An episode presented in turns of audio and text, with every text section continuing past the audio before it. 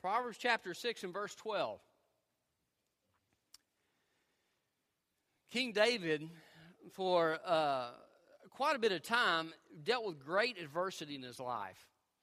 And at one point, he said, Lord, there are thousands coming against me. Uh, and Lord, you will knock out the teeth of the wicked. That's in Psalm 3. Uh, he's saying, God, you will take care of those who are coming against me and trying to destroy me with their mouths. And, and you will defend me and you will protect me. Uh, God did protect David, and God did allow David to experience a great blessing in his reign uh, as king over Israel. Uh, but just as, to, as in that time, it, in today's time, gossip is a destructive force. Uh, the enemy never likes it when God begins to work. Uh, and oftentimes, one of the things the enemy will do was to be to try to get God's people to gossip against one another. And when that happens, the enemy is able to come in, uh, and people uh, get crossways with each other, and there's tension and there is strife. Uh, and so, God knows that we need to be delivered from this sin of gossip we need to have our speech be that which builds people up rather than tears people down. Uh, so Solomon is writing here in the Proverbs about uh, the sin of gossip. Now, there's two sections here. One section, he describes a malicious man or a worthless man who goes and who causes trouble and tries to destroy others through his words and through his actions. Uh, and then he talks about seven sins that God hates. But I believe these two scriptures are tied together. And I believe Solomon did that intentionally. So that even though those seven sins that God hates are separate sins, uh, they are expressed in and through the life of the person who is a gossip.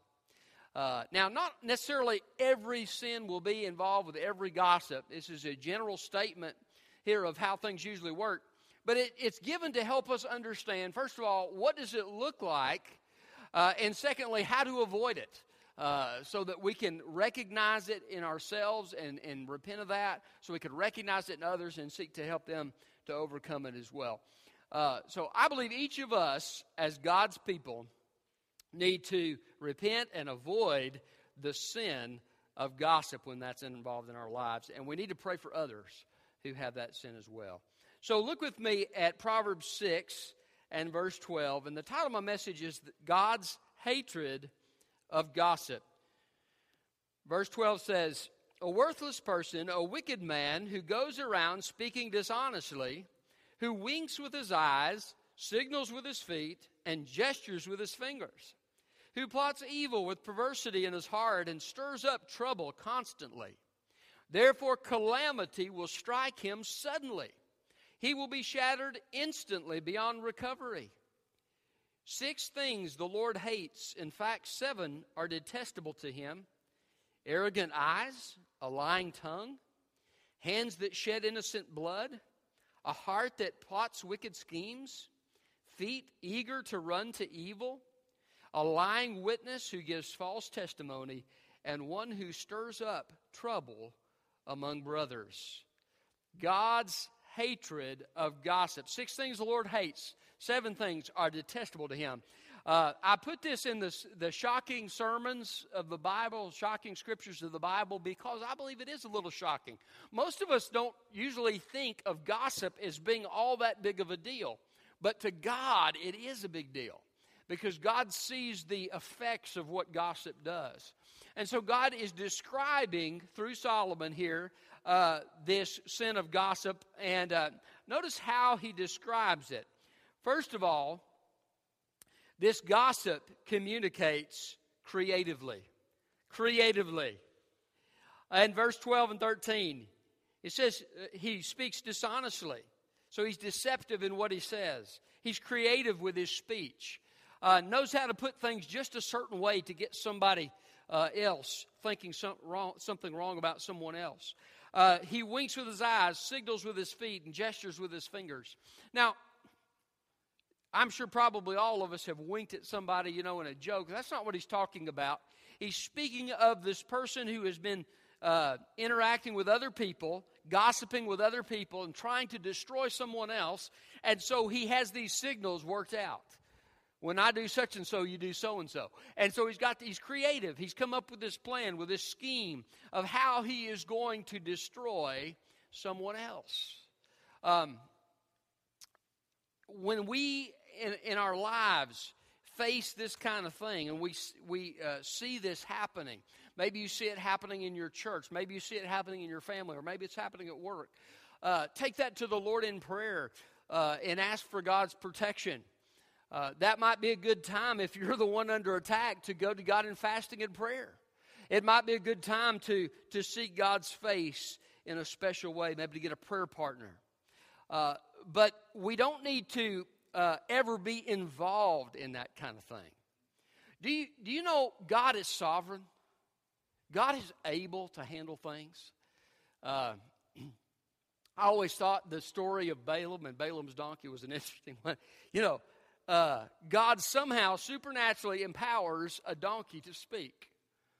And uh, uh, the donkey is, ends up being smarter than Balaam. You know, he's, he sees the angel and he says, I'm not going any farther. And he says, uh, Balaam begins to beat his donkey and say, Go on, go on. And, and the donkey turns around and says, What have I done to you? You know, haven't I been a faithful donkey to you? And begins to talk back to, to Balaam.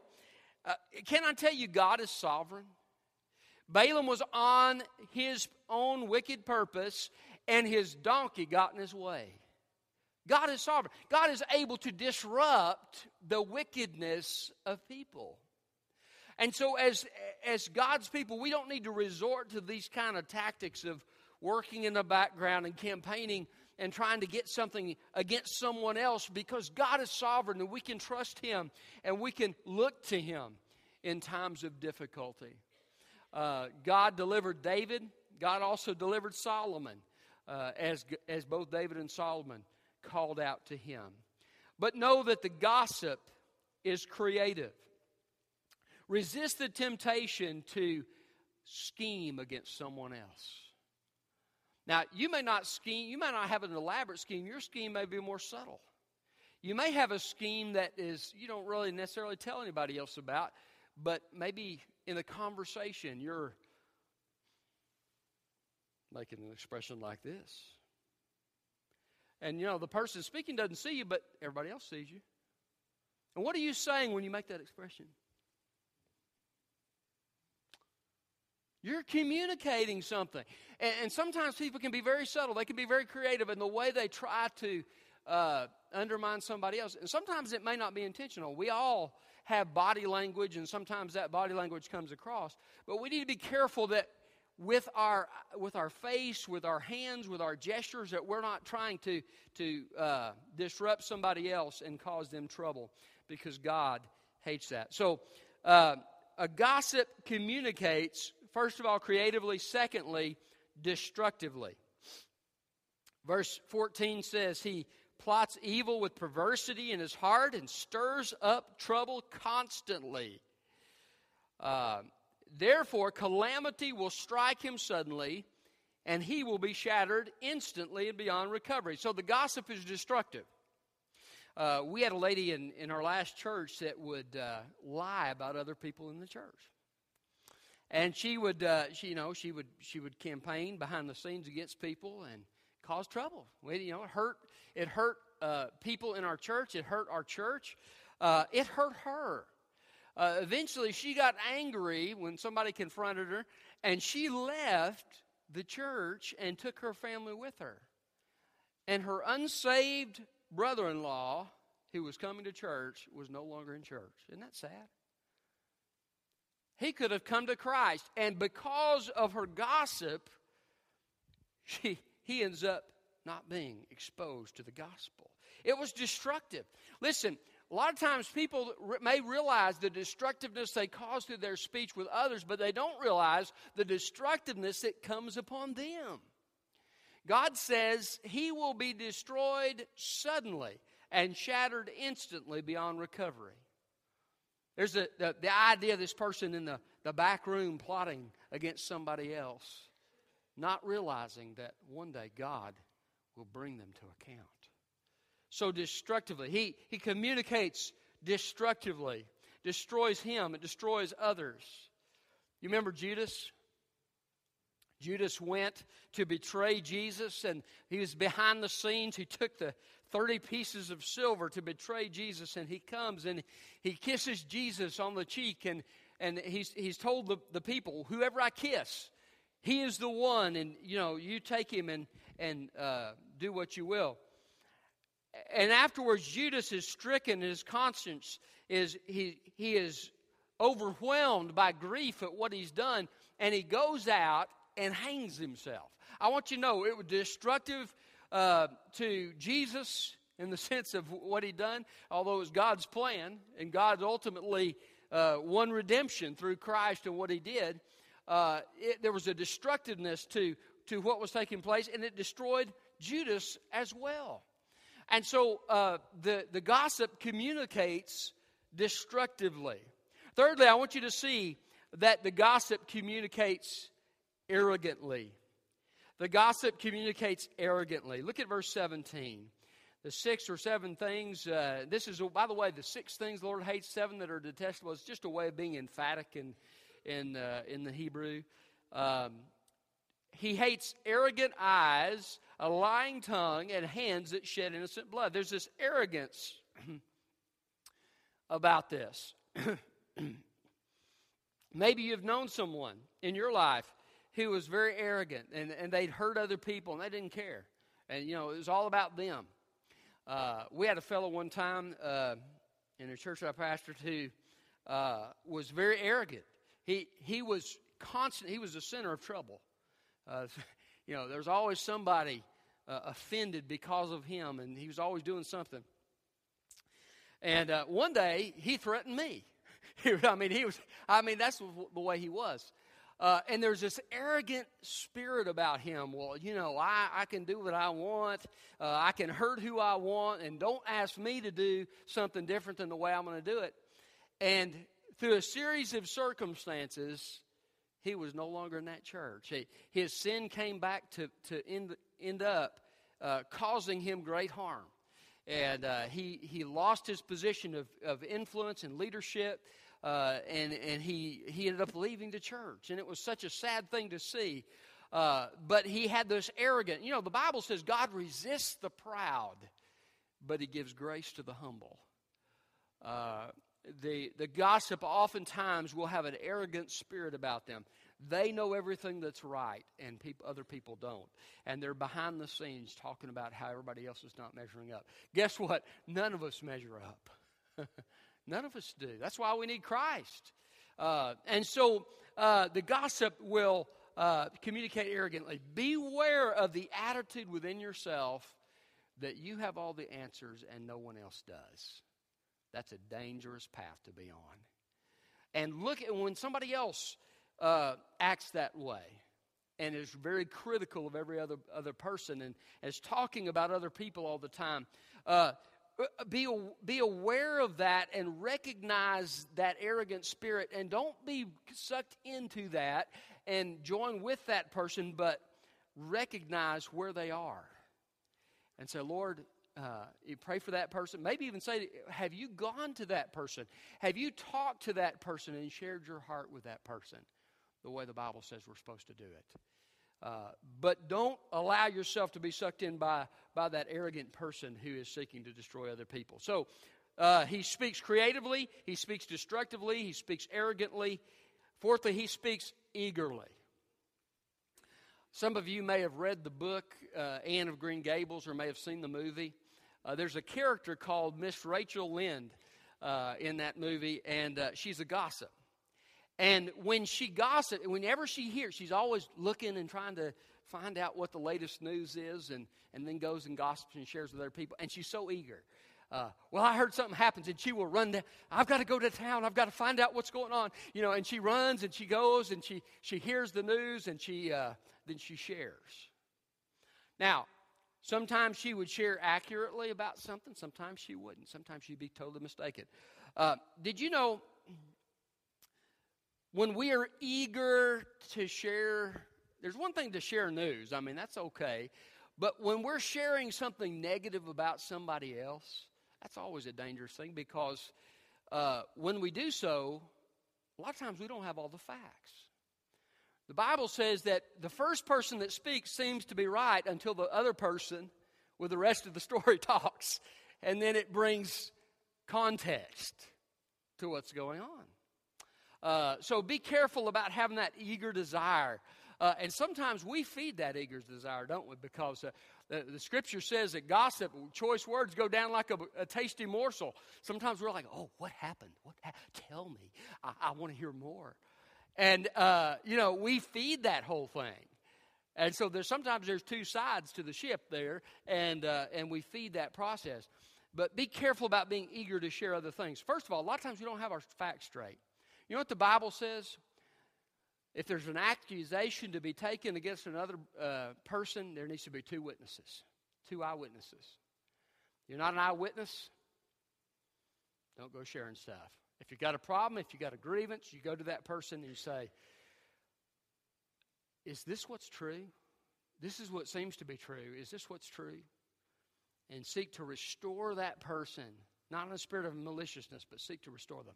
And so, be careful of that eagerness that comes sometimes in, in our hearts to share that bad news, that gossip about others.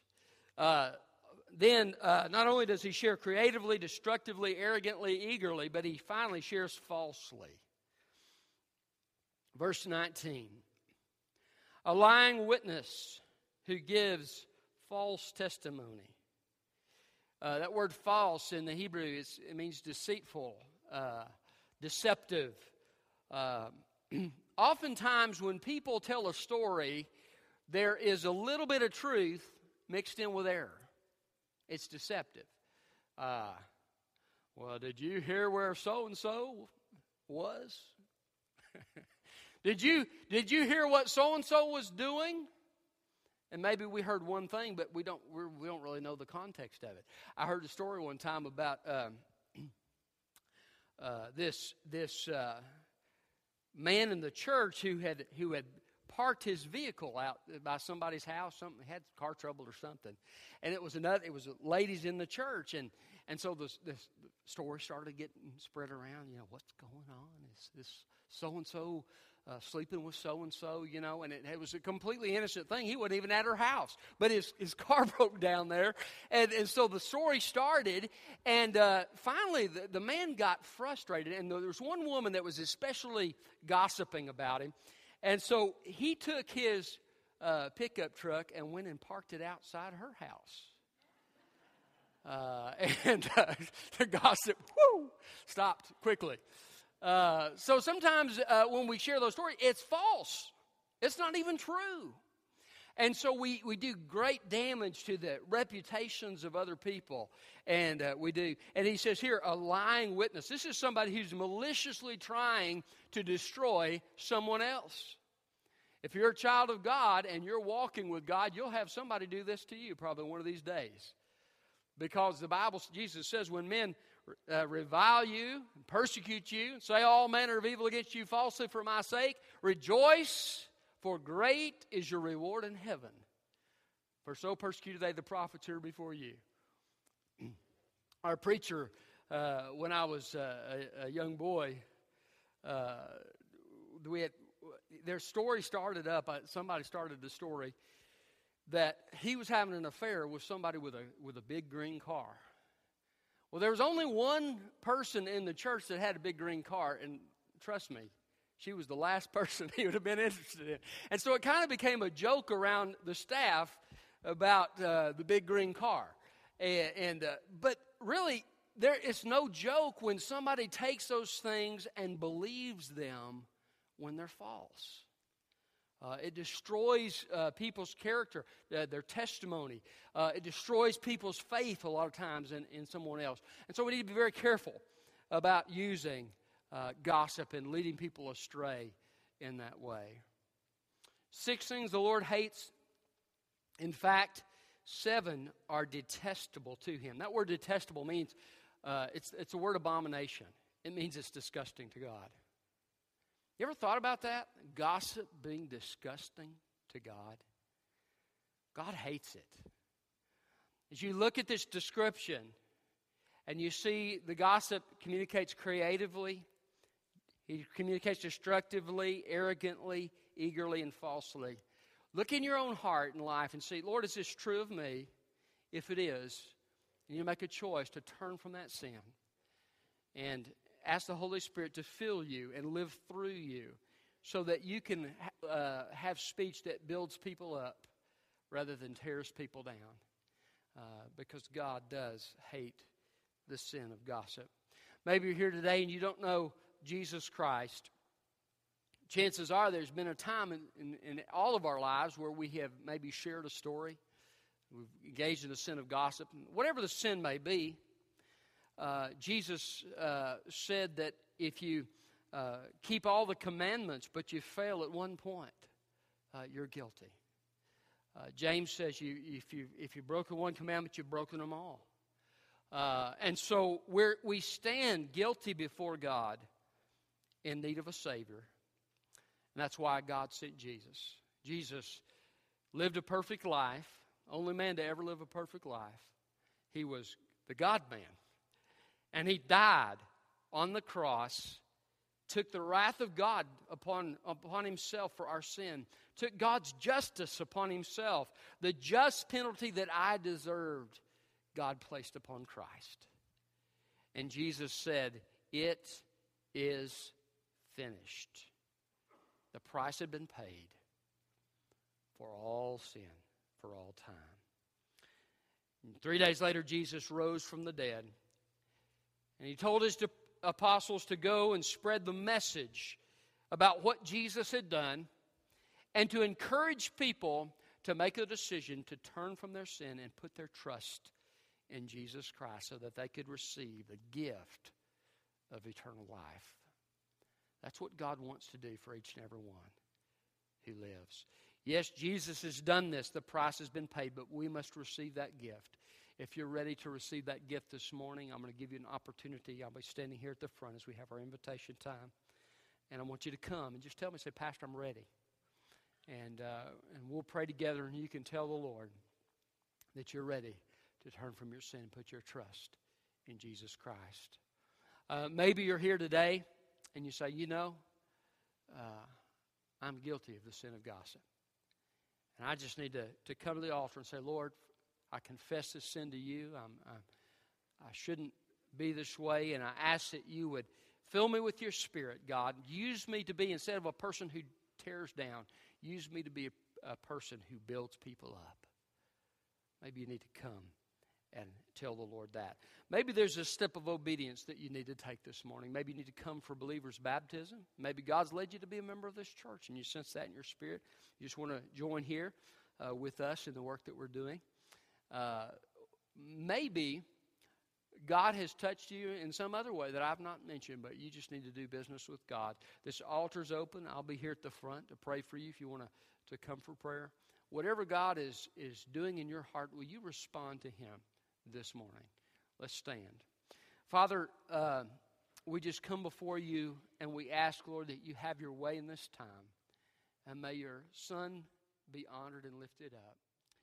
And I pray in Jesus' name.